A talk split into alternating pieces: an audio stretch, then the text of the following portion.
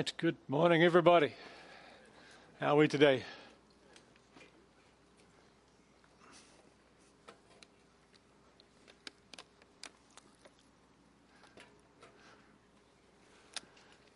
Thank you very much for that, those kind words, and uh, we shall be, I'll miss you. We'll be uh, going off to uh, this middle of week, flying to England for some sabbatical study at Cambridge. Uh, that's where I did my doctoral work, and I'm going back there, hit the, hit the libraries, and try to write some stuff. Uh, and uh, some of you probably know that uh, in my day job, I'm a professor of New Testament at Gateway Seminary down the road in Ontario, not far away. And, uh, and so, one of the things I wanted just to say, just a moment for an advert. There's usually people in every church that God is calling to, to vocational ministry or to really prepare themselves for the work of service for the Lord. And if that's you, uh, then we would love to help you at Gateway uh, study theology, church history, Bible, and all the ministry topics, evangelism, missions, counseling, all pastoral care. And uh, so that's just a little advert. And Gateway Seminary, you can find it on the web, it's easy to find. And uh, we'd be happy to serve you if that's where the Lord leads you for some extra tra- for some further training and preparation for ministry. Now, uh, we are in a series on life in the Spirit, and this is the last of that series. There's a lot more that we could say on life in the Spirit or on the Holy Spirit than we've been able to do in about, I think we've been working on this for about six weeks, and there's a whole lot more we could say, but this will have to finish it for now. Uh, and but we are in a as part of that, we've been working through 1 Corinthians chapters 12 through 14. And we won't quite get to the end of chapter 14 today, but we'll do most of it, God willing. And this passage, a fantastic passage in 1 Corinthians, all about the gifts of the Spirit, how those gifts manifest the character and the power of God in, the, uh, in and through the church, how they are meant to be used with love and unity uh, for building up and not for tearing down. And so that's where the sort of context is. And, you know, Jesus is building his church. And he's building his church not only to glorify him and through worship and praise, like we've been doing this morning, but to speak to the world on his behalf, to be those who are God's ambassadors in the world. But this is a church in Corinth that, if you read the whole letter, you'll discover has, got a lot of problems. They've got disorder, division, communication breakdown, uh, immorality, lack of love, immaturity. They've got spiritual fan clubs where they prefer one leader over another. Uh, even leaders who are absent, they're not even there. Uh, they're just people that they've read or that they've heard about or they know from a, from a distance, and they, they, they're fighting over uh, who, do, who do you belong to this is a church that's overimpressed by fancy celebrity speaking power and rhetoric and, and the dramatic and uh, underinvested in character and in godliness and in love. And so Paul is writing to them because they, this is a church that it's the only church, you know, for miles around. And uh, well, there's one nearby, I suppose, in Cenchreae, not far away, but basically, we're talking about a pagan world with a small church, and there's really no one you can go to for help. In, you know, there's not dozens of churches in the city that you can join together with and pray together. You're it.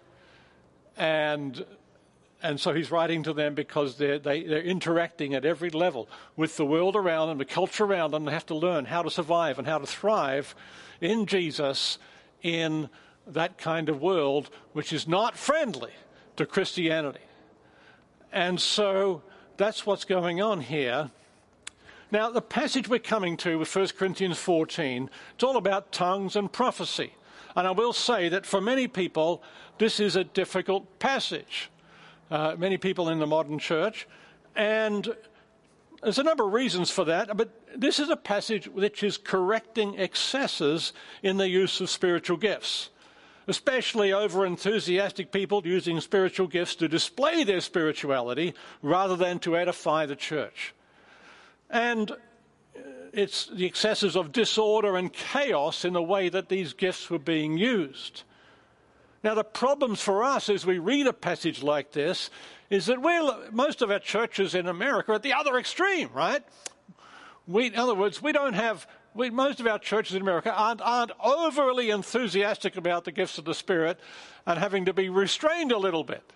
We're at the other extreme, and uh, where we may need a gentle kick somewhere. And, uh, and so that's if we read, if we react to this passage by just banning supernatural expressions of the Holy Spirit, I think that's the wrong way to go about it because Paul sees that danger himself of going the other way. In fact, the, the last thing he says in the chapter is, you know, don't forbid speaking in tongues. And so he's basically saying, don't overreact. Uh, but everything should be done decently in order. And the other problem we have when reading any passage like this in the Bible is that we, most of us, have been educated and shaped by a worldview which does not expect miraculous events uh, in, in the world, and we don't expect for God to speak today. That's our worldview. Uh, whether you're getting it at school, at college, whether you're, you're getting it through media, uh, through the books you read, but that's the worldview of our society and culture. And that makes it harder for us to read this passage well. In order to read a passage like this, we have to as, enter as much as possible into the first century world, into the world of those believers in Corinth, and say, what are they going to hear when they hear this passage read out in church? What are they going to listen to? What's it mean to them? And we can't really ask what it means to us until we ask what it means to them. What did Paul intend to say? to the Corinthians. You know, there are some Christians who are, and the technical term is cessationists, and that simply means that they don't believe uh, that uh, supernatural gifts of the Holy Spirit are any longer active or operative in the church. Uh, and look, I know people like that. And I respect them as believers, as brothers and sisters in the Lord, and as devoted followers of Christ, and as people committed to the Word of God. And, uh, but I think if we hold to cessationism, and we, as we read this chapter, we make it basically irrelevant uh, to 21st century church life, a kind of once upon a time chapter in the New Testament that no longer speaks to the church directly or applies perhaps only as a, a morality tale or a historical curiosity. But can we accept that? I'm not an expert on the things that this passage talks about. I'm only trying to tell you what it seems to me that Paul was saying to the Corinthians. And you don't have to agree with my interpretation. How this church or any other should apply this passage is not for me to decide. But we should not ignore this passage or wish it didn't exist. it exists. It's in the Bible. We don't want to cut it out. To do so would be to stand in judgment over the Bible itself and to shut ourselves off from the Word of God itself. So, it is, in my mind, a fascinating picture into the earliest churches showing what they did when they came together. If you read through chapters 11 through 14 of 1 Corinthians, all about meetings, all about when you get together. And the meetings seem to start with a meal, uh, the Lord's Supper, uh, which has bread and cup in it. And the, well, the cup finishes the meal. That transitions them into the kind of meeting portion where they, they then uh, pray and worship and they use their spiritual gifts and they teach and, and, and, and sort of respond to what God is saying. And that's how they did their gatherings. And, uh, and so that's what a first century uh, church meeting looked like uh, as far as we can read it. We see a very similar kind of uh, sequence in Romans 14 and 15, which basically the, the, issue on the table there is literally what's on the table. That is, uh, what's, the, uh, what's, what, what's on the menu at the Lord's Supper, at the church dinner. Uh, which was, of course, in the first century, the Lord's Supper was a full meal, uh, at least as much as you had. You could not mean not very much if you're poor. Uh, and so, chapter 14 is about what you, how, what, what's on the menu, how you eat together with people from different, uh, with different views of uh, food issues and purity. And then chapter 15 is about worshiping together, about everybody singing together, eating together, singing together. That's what the church did. So, that's the kind of context into which this passage is spoken. Now let's get right into it. So in chapter 14 of 1 Corinthians, verses 1 to 5, and, and we're, we're just going to here start off perhaps with verse 1. Pursue love and earnestly desire the spiritual gifts, especially that you may prophesy. Do you remember that last week we looked at chapter 13, all about love and gifts, how love is the thing that should rule the way we use the things that God has given us, the way we use our gifts, and so on. Uh, but notice here that it's not asking you to make a choice between fruit and gifts of the Spirit, between character and charisma. It's asking you uh, for both, right? Pursue love, that's important, and earnestly desire spiritual gifts, especially that you may prophesy. So it's not a choice to be made there. It's a both and rather than an either or. Now, verse 2 and 3, we read For the one who speaks in a tongue speaks not to men but to God, for no one understands him, but he utters mysteries in the Spirit. On the other hand, the one who, speak, who prophesies speaks to men, people for their upbuilding and encouragement and consolation. Well, this short section, a couple of verses here, really is defining the gift of tongues and prophecy.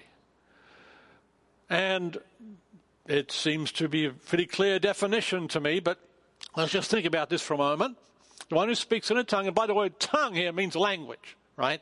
Means language. This in ancient Greek there were two or three words for languages, and this is one of them. Uh, this is uh, glosse, there was a word uh, dialectos, uh, from which we get dialect, but uh, there's different words for language. This is just another word for a language. So, uh, but and this is a spiritual gift, was already been mentioned in chapter 12, right? There's a gift of various kinds of languages, is what Paul says, or tongues. So, what is this gift? And I promised that I would try to explain it when I finally got to this part of the text, and we're sort of putting that off. But uh, tongues are, according to this, God given speech which is spoken to God. It's a God given speech spoken to God in a language that's not understood by the speaker, in a language that's not understood by the speaker. Right? And that, just bear with me for a minute. When someone speaks in a, in a language, in a tongue, as a spiritual gift, he says he doesn't speak to people, not to men, but to God. Right? So, what kind of speech would that be? That's some kind of prayer. Praise, blessing God, thanking God, declaring His greatness. You know, we can, we'll show you how this works out later in the chapter, but that's what it is, by the way. Uh, and by the way, that suggests that if this, is, if this gift were to be interpreted in the church in Corinth, uh, then that, that interpretation or translation should also be speech that's directed to God.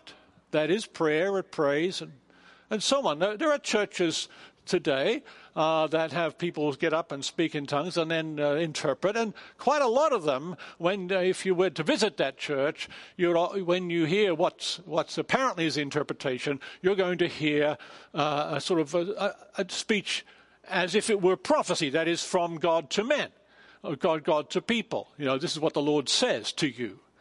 And look, not, I, I, don't want to put God in a box, saying he can never do that kind of thing. Uh, all I'm saying is that's not what Paul, how Paul defines it here. It is speech that is to God, God that is directed to God, given by God in a language that, that is not understood by the speaker.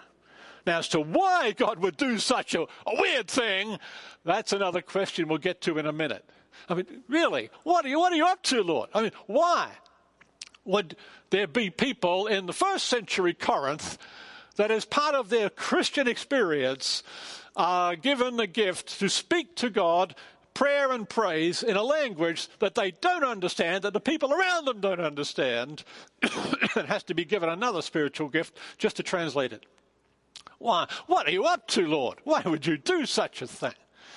What is that? What do we know? That's just weird. But listen, uh, if God seems strange, you know, it's because we don't know him well enough yet. It's because we're the weird ones. We're the ones out of line, out of step. We're the ones who've gone astray. We're the ones who are missing the point so often. If God's ways are weird and unusual, it's simply because we don't yet know his ways well enough. In Acts chapter 2 is the first mention of, of, of tongues in the books of, book of Acts. And in Acts chapter 2, where we, we've been to that passage before in, in this church, but uh, on the day of Pentecost, as an early church was gathered together in Jerusalem, 120 believers, and uh, they were all filled with the Holy Spirit and began to speak in other languages, other tongues, as the Spirit enabled them. And what did the people hear who gathered? There was a big crowd gather, over 3,000 people, and it says this in verse 8 to 11 of this of Acts chapter 2. How is it that we hear each of us in his own native language, Parthians and Medes and Elamites and residents of Mesopotamia, Judea, Cappadocia, Pontus and Asia, Phrygia, Pamphylia, Egypt, and the parts of Libya belonging to Cyrene, and visitors from Rome, both Jews and proselytes, Cretans and Arabs, Arabians, we hear them telling in our own languages, our own tongues, the mighty works of God. Now, when they, on the day of Pentecost, as this, as this Christian believers full of the Spirit spell out onto the street and they're speaking in tongues, languages they never learned, uh, what are they saying? Well, the actual phrase there in verse 11 is, is that they were speaking the mighty things of God. That's as literal a translation as I can do it from the Greek. Speaking the mighty things. They're not preaching the gospel as such. They're not saying, you know, come to Jesus. That's what Peter did when he got up to explain it. Peter gets up on the day of Pentecost in Acts chapter 2 and has to explain what's going on. And he says, Look, this is all about the Father giving, uh, fulfilling his promise in the prophet Joel that he would pour out the Holy Spirit on all peoples, all flesh. And he's given the job of doing that to, his, to Jesus, the Messiah, his son, who has received the Spirit and is now giving it out. And that's what's happening on the day of Pentecost. And so that's uh, Peter is the one who gives the Christ content of what's going on there. He gives the Christological, the Jesus-centered content. But what are the other disciples doing? They're declaring the greatness of God. They're saying how, how great is God. They're praising the Lord. That's just right in line with what we see Paul says tongues is in 1 Corinthians 14. It's declaring the praises of God, it's prayer, it's speech directed to God in a language that they hadn't learned. Now, look, you know, we mustn't put God in a box and say God shouldn't do that, but God can do anything He wants. He's, he's God. He's, we're, you know, He's boss. We're not. He's all powerful. We're not. Who knows? And, you know, I had this friend who was uh, training for the Methodist ministry, very traditional Methodist ministry. He went to theology school, and uh, and he was in a a service, uh, just a, a, traditional Methodist worship service, church service in his theology Methodist. Well, actually, it was a Presbyterian school he went to, and and uh, he went to this Presbyterian school even though he's a Methodist, and uh, he was just quietly in, in the service, somewhere in the service, as, he, as people were singing, he was started to quietly worship the Lord, found himself worshiping God in another language, which he had not learned yet. He'd only just begun his theology training, so he hadn't learned this language yet. But the person now this he wasn't doing it in the, he didn't grab the microphone to do this. He was just singing along as it were to the tune of the hymn but he found himself doing this in another language that he hadn't learned. Anyway he happened to be standing next, next to someone who was much further advanced in his theology training and said who said to him hey do you know what language you're singing in? Nope. That's hebrew so this was a, you know, because this is a guy who had learned Hebrew, who was further along in his theology training and had learned all Hebrew to learn the Old Testament, to read the Old Testament in the original Hebrew. And so that's just what happened to my friend. He just found himself worshiping God in Hebrew that he'd never learned. Uh, God can do that kind of stuff. Why not? Now, God can do all kinds of things with language. I have another friend who uh, was on a, a, an outreach in Spain and he had organized to meet someone to talk to them about Jesus, sort of counsel them about their walk, about their life, and, and, and talk to them about the Lord. And he'd organized this meeting to meet, and he'd organized for a translator to come and meet them together at this meeting because he, did, he spoke English and the person he was going to talk to spoke only Spanish. And then they, they met up at the meeting place, but the translator never turned up. So you're on outreach, you've got someone who wants to hear about Jesus, you've made a time and a place. This is a great opportunity. What are you going to do? The translator doesn't turn up. Well, God gave my friend Spanish. He just enabled him to speak Spanish with understanding. And he spoke to this person and was able to minister to them. By the way, he, and that ability to speak Spanish stayed with him after that, It's as if he'd learned it at school. You know, that's not quite what Paul's talking about here, but it just tells you God isn't. Who can stop the Lord from doing what he wants, right? If we're open to him. Now, so that's tongues. What's prophecy? what Paul says here the one who prophesies speaks to people for their upbuilding, encouragement, and consolation. So it seems to be, we've already heard in chapter 12 that it's a gift of the Spirit. It's a gift to enable you or a believer to speak to someone, uh, to other believers or to other people, uh, words that are encouraging, upbuilding, and consoling from the Lord. So prophecies are God given thoughts spoken to people. That's what it is. God given thoughts spoken to people. Now, look, I want to, we can talk about prophecy in terms of broad and narrow, right? So, broad, there's a lot of things that are broadly speaking prophetic. That is, they declare the word of God to the church and the world when you preach the gospel, when you share your faith with someone, you're, you're, you are doing a prophetic act. You are doing something that is declaring the word of God in the world, right? That's a prophetic act. When you celebrate the Lord's Supper, as this afternoon, we are declaring, it's a, in one sense, it is a it speaks a message as paul says as often as you do this you are proclaiming the lord the death of the lord until he comes. That's a prophetic act. It's a symbolic act which is prophetic in the world. Uh, when uh, we when uh, I lived in the southwest of England, we organised with local churches a march for Jesus around the town where we lived, and we got dozens of church, you know, lots of churches together. We all marched around praising the Lord and finished up with a spot where we all gathered and we sort of proclaimed the gospel in the open air. That's a prophetic act. It's not, you know, is this what Paul's talking about here? I'm not sure, but it's, there's lots of things that are broadly speaking prophetic. They speak the word of God to the world. And when you preach a sermon like this, you know, uh, it, in some sense, I hope that it's, in, in a broad sense, it's prophetic in, in that we are declaring the word of God uh, to the church and to the world. That's, that's what we're doing.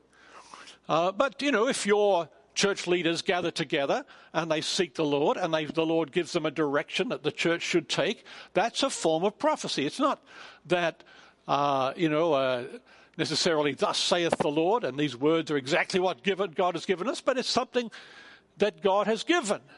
And for these gifts to be meaningful, uh, we have to recognize that God still speaks. Not that He speaks differently to his written word in the Bible, but nevertheless, he is, not, he is there, as Francis Schaeffer said, one of my favorite authors who wrote one of my favorite books.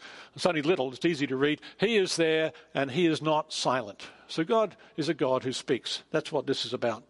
You know, when I was a very young Christian and I was at college and I got saved halfway through college and I went on a Christian camp with some other students. And one of the girls in the group was a bit depressed and down, and and uh, she was off, went off somewhere. In, we was up in the mountains in this cabins we were staying, and uh, she was off somewhere. And so some of us were gathered in the kitchen of this campsite, and we just said, "Let's pray for Claire." We so we prayed for Claire. I just, you know, the Lord would encourage her. She's a bit down, and I, only a young Christian, I didn't know what I was doing, and I, while I was praying for her, I had these words drop into my head: "The light of the Lord." Is upon you. Right? That's like seven words. Uh, I didn't have, I had a clue what was going on. I said, so after we'd finished praying, I said to the, a couple of these people there, look, this is really weird. I said, while I was praying, I had these words drop into my head. I don't know what was that. He said, just said, they said, just go find her and tell her. I think that's for her, not for you, right? So, okay. You know, okay. So I toddled off through the, up the track through the trees and found this girl sitting under a tree with a Bible open. And I said, very embarrassed, look, I don't know what I'm doing. But while we were praying for you, I had these words in my head. Uh, they told me to come and tell you. So I, the light of the Lord is upon you. She said, Oh, thank you, thank you, thank you. You know, she was filling in darkness. She had the Bible open to the passage in Isaiah Arise, shine, for the light has come, the glory of the Lord has risen upon you. It was just like exactly the right moment, the right word at the right moment. Um, you know, that's not very complicated, and but it just happened to be right and the God guide. So, you know, it's possible that God can do this kind of thing. Uh, if you're praying for a friend and the Lord gives you a scripture to share with them, uh, know, go and share, share this text with them. It's going to encourage them. That's a kind of prophetic act, right? There's all kinds of ways that God speaks from through other someone to someone else. Uh, you know, in my own call to ministry, when I was I spoke before about some of here. There's certain to be some people here are called to vocational Christian ministry and, and missions and so on. You know, I was I, I was uh, in doing a degree in urban planning, and I I got recently converted, and uh, I had these two dreams where the Lord spoke to me, and I was thinking maybe He's calling me, and I. But you know, the only two dreams in my whole life that I really can say to this day were from the Lord. And so I was very uncertain. I didn't know what I was doing. I had come out of atheism, and I, what's up with this? So anyway, I was uh, my own church, which I grew up in, and then sort of uh, we'd been gone very liberal, didn't preach the gospel. So I, I, tried to visit some other churches, and a friend of mine said, hey, "Come to my church on Friday night. We've got a meeting on. The pastor's preaching. You'll get some good, solid Bible teaching."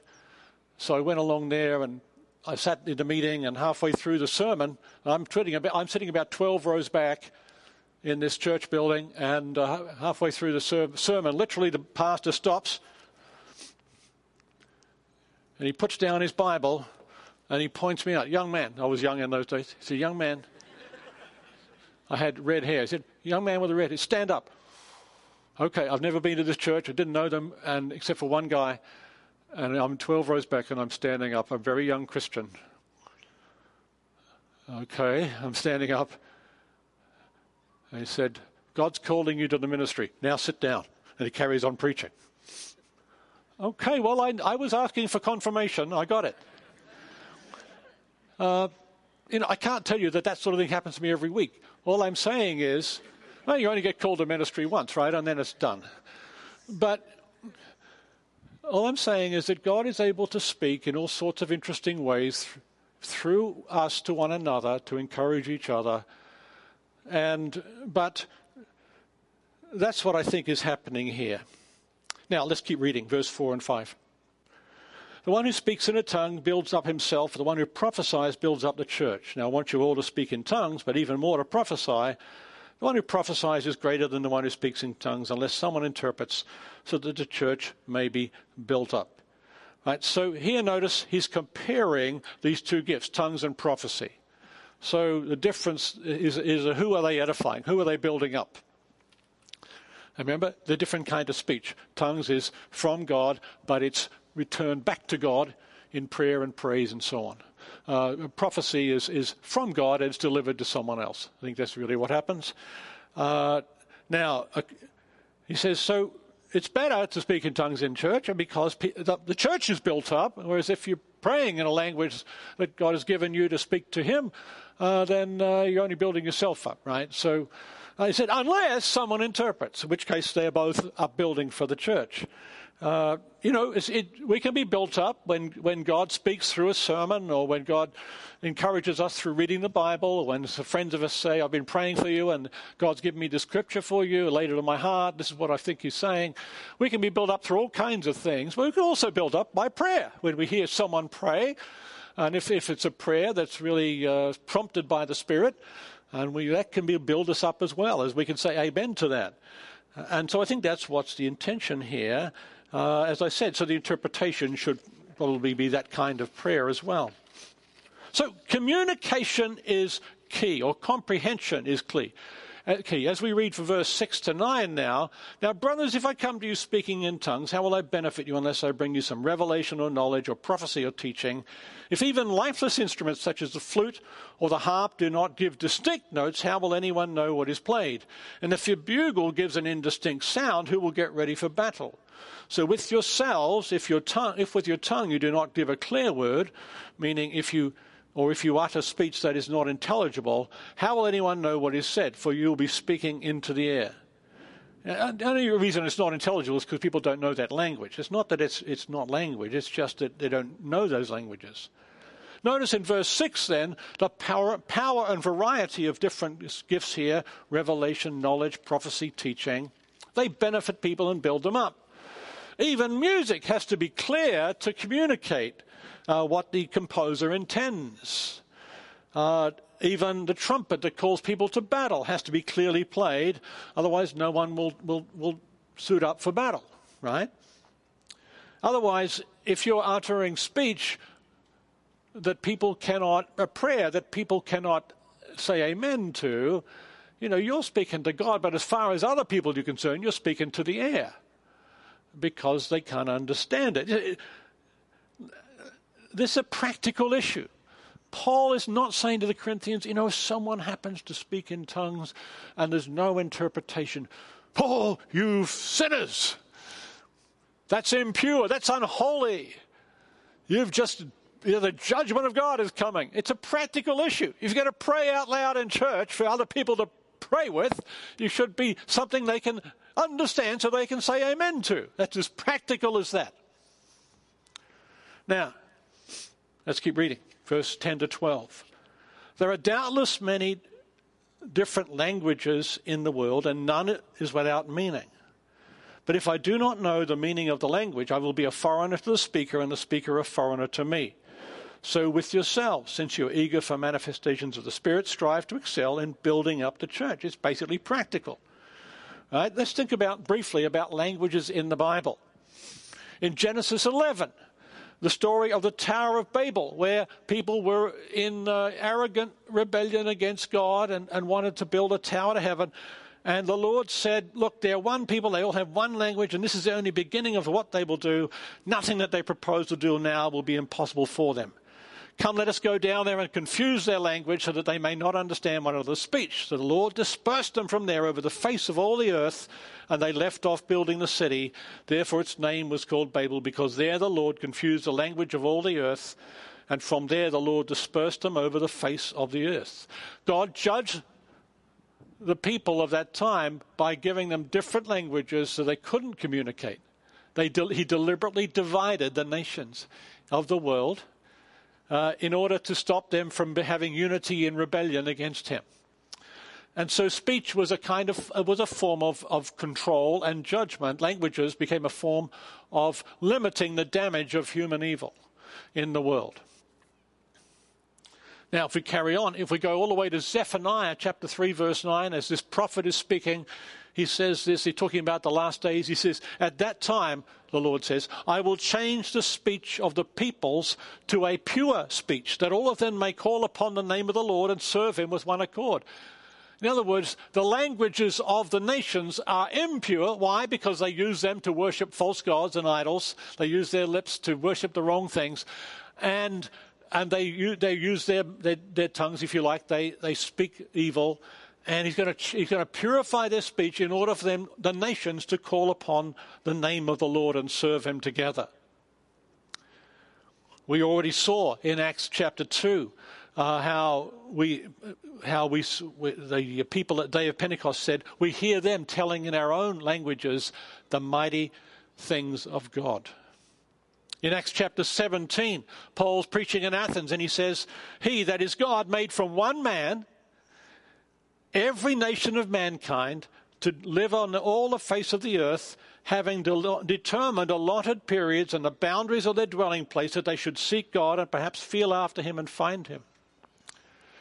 This is Paul preaching, reflecting on Babel and saying there was more than to Babel than simply judgment and dividing the nations, keeping them from being united in sin.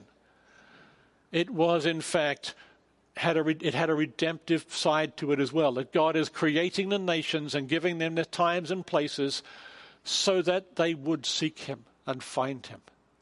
God created the nations to find Him, to know Him. In the book of Revelation, chapter 7, verses 9 and 10, we read this. And John has this vision, and he says, After this I looked, and behold, a great multitude that no one could number from every nation, from all tribes and peoples and languages, standing before the throne and before the Lamb, clothed in white robes with palm branches in their hands, and crying out with a loud voice, Salvation belongs to our God who sits on the throne and to the Lamb. Wow. What a picture. What a picture.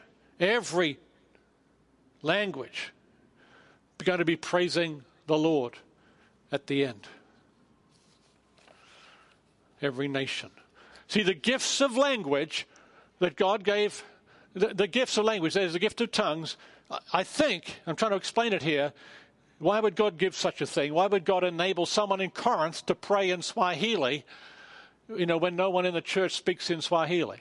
Why would he enable them to do that? And I think the answer is this, as far as I understand it the gifts of language or gift of tongues witness to the unity of all nations in Christ. Pentecost, in, in a sense, reverses Babel, not by returning us all to one language, but by turning all languages into instruments of united praise. See that? Pentecost reverses Babel not by returning us all to one language, but by turning all languages into instruments of united praise of our Lord Jesus Christ. Language has divided the world. In Christ, in his restoration and recreation, through the Spirit, the world's languages are turned to the worship of God, not an exact reversal of Babel, but a turning of the curse around to a blessing. What language will we speak in heaven? People argue about this in a light-hearted way. You know, is it Hebrew? Is it Greek? Is it Australian? Uh, you know, that's the most likely. But listen, what language you speak in heaven? The answer is all of them. All of them are there, which we saw in Revelation, right? I mean, people praising God in every language. The gift of tongues, therefore, in my view, acts to connect a monolingual local church, a single language local church, with all the other churches around the world who are using their language to pray and worship. It stands as a witness that this little group in Corinth or anywhere else is not alone but part of something much greater. Verse 12, Paul says, of course, so with yourselves, since you are eager for manifestations of the Spirit, strive to excel in building up the church.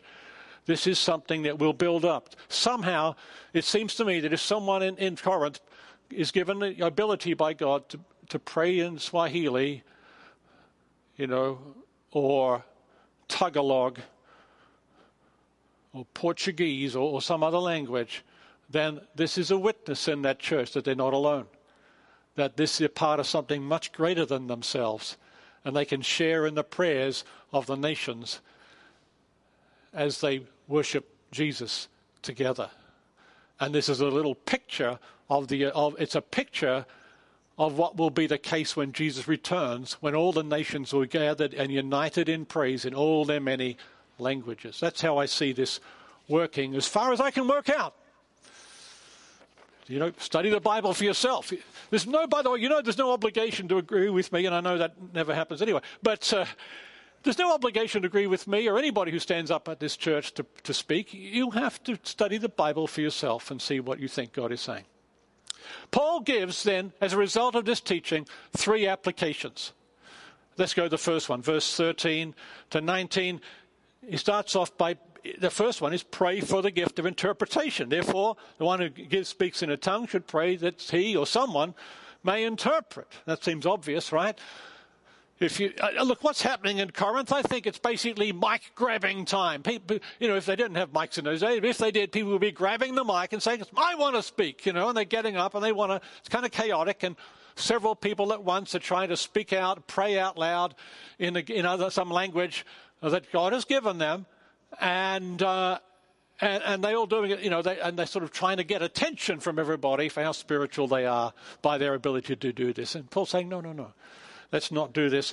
So, first thing is, someone's got to, if you're going to do that, someone should interpret, right? Uh, a bit like this. If, if we were inviting, uh, if we had a, someone here, visiting here from, uh, you know, from Indonesia, uh, uh, and we wanted, uh, they wanted to pray, we wanted to invite them to pray for us in church. That'd be a very wonderful thing to do, and they can get up and bless, bless us through a prayer uh, in Indonesian, that's a good thing. But guess what? You can't say amen to it, right? You don't have a clue what they prayed unless you know Indonesian. I, Puji Tuhan, that's the only Indonesian I, you know, means praise the Lord. So if you hear that, uh, that you're good to go. But let's think about that's just a practical issue, right? How can you be built up? It's a, it's a good thing that they're praying in Indonesian. It's kind of good. To, I'm glad we got that visitor praying in whatever language, but really it helps to understand it. Someone should translate. So, verses 14 to 17 prayer with the mind and with the spirit. If I pray in a tongue, my spirit prays, but my mind is unfruitful because you don't know what you're saying. What am I to do? I'll pray with my spirit, I'll pray with the mind also. I will sing with my, praise with my spirit, I'll sing with my mind also. Otherwise, if you bless with or give thanks with your spirit, how can anyone in the position of an outsider say amen to your thanksgiving when he doesn't know what you're saying? For you may be well, may be giving thanks well enough that the other person is not being built up. So it's mind and spirit. It's not that we abandon our brains when we become a Christian, right? We pray with our mind and we pray with our spirit. Paul says, when you're praying in a tongue, your spirit is praying. I don't know how that works. Holy Spirit apparently gives to these Corinthian believers uh, the ability for their spirit to pray to the Lord through words that their own mind doesn't understand. But someone would if they understood that language. Uh, other, and so it's mind and spirit. You'll notice, by the way, he uses these different words for prayer pray, uh, sing, uh, bless, uh, give thanks, right? These are all aspects of God, of, of speech that's directed to God, kinds of prayer. And uh, that's what this gift is, I think. Remember, I'm not an expert, I'm just trying to read the Bible here, okay? I, you know, I, I want to take this passage seriously and see what it seems to be saying. And it's up to you to apply it. Here we go. I'll be in England. So. Verse 18 and 19 is Paul's own testimony about this gift. He says, I thank God that I speak in tongues more than all of you. That's, pretty, that's quite something to say when they were mad keen tongue speakers. So it seems he did it quite a lot. Nevertheless, in church, I would rather speak five words with a mind in order to instruct others than 10,000 words in a tongue. Uh, now, listen, some people use the expression private prayer language. I don't like that expression because it's not in the Bible. but apart from that, uh, it, it, seems to me that this gift starts in church, but then can be private. It can be something he says. We'll see that in a moment. But it's the gifts of God are never private in one sense. They're never completely private. They're always something that's given for the church. Uh, second application: pay attention to outsiders and unbelievers in the gathering. Verses twenty uh, show some maturity. Right? Brothers, do not be children in your thinking. Be infants in evil, but in your thinking be mature. He's saying, look, think clearly about this. Let's have some maturity in how we're operating church here. And let's pay attention to what outsiders and unbelievers are going to experience when they come to church. Verses 21 to 22. In the law it is written, by people of strange tongues and the lips of foreigners I will speak to this people, and even then they will not listen to me, says the Lord. Thus, tongues are a sign not for believers but for unbelievers, while prophecy is a sign not for unbelievers but for believers.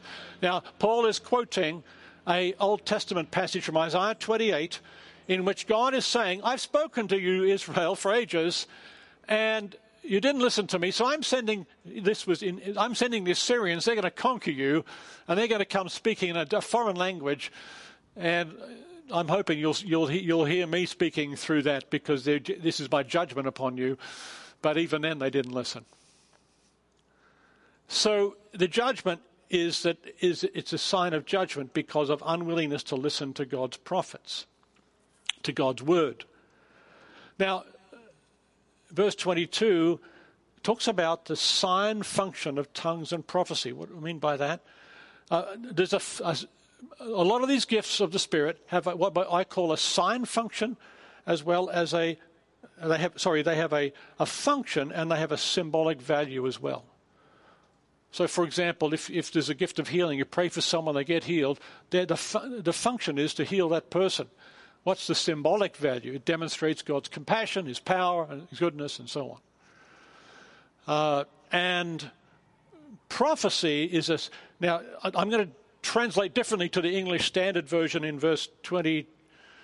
Uh, in verse 22, because most translations have sign tongues as a sign for unbelievers and prophecy is a sign for believers, and it seems to conflict with what happens next in the text. So uh, it's better to translate these tongues as a sign about unbelievers, and prophecy is a sign about believers. It speaks with refer- it speaks in regard to them. It speaks something about them, and that's a very possible translation of this the way the Greek is. What does that even mean? That means that tongues, the gift of tongues, not only does it act as prayer to God in the church, which people can then interpret, and then we can be encouraged and built up by that prayer, and that can stimulate our own praises and so on. But also, and as I said, connects us to the, the, the churches in the nations who are praising God in their own language. But also, it says something about unbelievers. What does it say to them? It says it confirms their outsider status because they come in and they hear a prayer that they don't understand. And this is, they, it literally confirms them in their outsider status. Uh, I'm on the outside. What does it say about believers? Prophecy says about believers, it says God's with them. Look at the example that Paul gives in verse 23 to 25. If therefore the whole church comes together and, uh, and all speak in tongues, and outsiders or unbelievers enter, will they not say that you're out of your minds? But if all prophesy and an unbeliever or outsider enters, He's convicted by all, he's called to account by all, the secrets of his heart are disclosed, and so falling on his face, he'll worship God and declare that God is really among you. In the New Testament, in the Old Testament, and in the Second Temple Jewish period between the Testaments, uh, prophecy was seen as a sign of the presence of God, of the of the coming of the visitation of the Lord. And, uh, you know, uh, like Saul in the Old Testament, when the Spirit came upon him, he prophesied all night. It was a sign that the Spirit had come upon him. Uh, so, here's it saying if you church, if people, outsiders come in and the church is speaking in tongues, but they're not, not interpreting, then they're just going to say, you're wacko. You know? But it's actually confirming their outsider status and keeps them further away. But if people are prophesying, it turns out, let's see what happens here. This sort of thing we'd really love to happen in church, wouldn't it? People come in, they're convicted, called to account, secretive heart disclosed, falling on his face, he's going to worship God and declare that God is really among you. That's dramatic. That's what we want to happen. Amen? Now, you know, of course, that most evangelism is not waiting for people to come in, We're going, it's going out to them. We know that, of course. But it's nice when this sort of thing happens. And, and you'll notice then that we have to be aware of how we're communicating, uh, particularly in regard to unbelievers and outsiders who come into the church. But notice also that that awareness or that sensitivity, right, does not mean backing down from the message. Because here, the outsider coming, we've got to be aware, we've got to be sensitive to this seeker, right? But they're going to be uh, convicted and they're going to be called to account. The secrets of their heart are going to be disclosed. That's, you know, that's, uh, I suppose that's seeker sensitive, but, I'm, you know, it's sensitive to their real need, right? For Jesus to, know, to hear the gospel, to know him. So awareness of the, of the communication of what's happening does not mean backing down from the message of the gospel and does not mean, uh, you know, limiting uh, the power of what we prophetically say in the name of Jesus. Now, the third and final application, verse 26 to 33, talks about the etiquette of spiritual gifts. The etiquette of spiritual gifts. What manners or customs should, should the Corinthians operate when they, uh, you know, because Paul doesn't say stop it. Don't, he doesn't say stop using gifts. He just says this is how you do it. So, verse 26 each one has something to, to contribute. What then, brothers, when you come together, each one has a hymn, a lesson, a revelation, a tongue, or interpretation, let all things be done for building up. What kind of meeting is that? It seems like there's a lot of voices being heard in that meeting, not just the preacher and the praise leader, right? You've got multiple voices being heard in that church. People, someone's got a hymn, someone's got a lesson, a teaching, someone's got a revelation, someone's got a tongue or interpretation. Everything should be done for building up. Now, I suppose, practically speaking, the bigger the group is meeting, the harder it is for everybody to get a say. That's why, by the way, that house groups and cell groups and so on are so important. Uh, but everything should be done for building up and recognize uh, that everybody has something to contribute to the body of Christ. Verse 27 to 28, then, how to administrate tongues in the church. If anybody speaks in a tongue, let there be only two or at most three, and each in turn, and let someone interpret but if there's no one to interpret, let each of them keep silent in the church and speak to himself and to God. So, how do you know if there's someone to interpret? I don't know. but Paul, he doesn't tell us, but Paul does say if you have that gift, you can pray for someone, either yourself or someone else to interpret. Now, so that's how you administrate it. You don't have people, you know, five people grabbing the mic and trying to do their prayer in tongues at the same time. Uh, you do two or three people one at a time, and then someone should interpret that lot. That's how it works. Uh, what about prophecy? How do you administrate that? Verse 29 to 32 Let two or three prophets speak, let the others weigh what is said. It's uncertain whether it's the other prophets or, but I think it's actually the rest of the church. Um, if a revelation is made to another sitting there, let the first be silent. For you can all prophesy one by one, so that all may learn and all be encouraged, and the spirits of the prophets is subject to prophets. And that's a fascinating text, right? Listen, the etiquette of church that we have grown up with is that if someone's got the microphone, if someone's got the pulpit, you can't interrupt them until they've finished, right? It's the exact opposite in Paul's churches. If someone's speaking and another one here gets something from God, the first one should shut up. Because you want to hear what God has to say. You're more interested in what God has to say than just what one person has to say. And God might use multiple people to share his word in that gathering. So that's the exact opposite of the, of the, of the, of the etiquette that we've been brought up with. It's fascinating to me. Uh, in other words, he's, Paul is alive to the possibility, although there may be someone giving a teaching or a prophecy or something. If someone's sharing something from the Lord, if someone else, if God speaks through someone else in some way, they get something to share, then the first one should stop and listen. I think that's an interesting etiquette.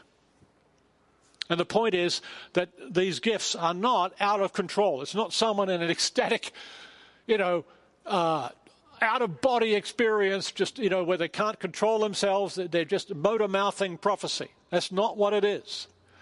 It is someone reflectively waiting their turn, thinking about, you know, God's impressed this scripture in my heart. Here's what I'm going to say. And waiting their turn and then indicating and getting up and saying it. Right? At least that's what I think it should be. I'm just trying to read the Bible like you here. The spirits of the prophets are subject to the prophets. Listen, you can't domesticate God. You can't squeeze God into a box and say, you've got to do everything this way, God. Right?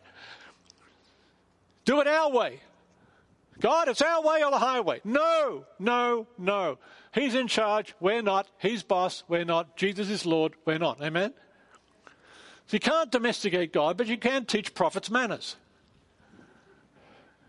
Right? Everything should be done decently in order, it says later in the, in the chapter. right? The spirits of the prophets are subject to prophets. In other words, it's not something that's out of control. Tongues speaking, apparently, this prayer in, uh, in the languages of the nations and of the angels, that prayer is not something that's out of control. Uh, people call it ecstatic experience, ecstatic, nothing to do with ecstasy, it's to do with prayer. Uh, and, uh, and so, and he says, verse 33 For God is not a God of confusion, but of peace. So let's conclude. Paul is in this long passage teaching the church to build up the church.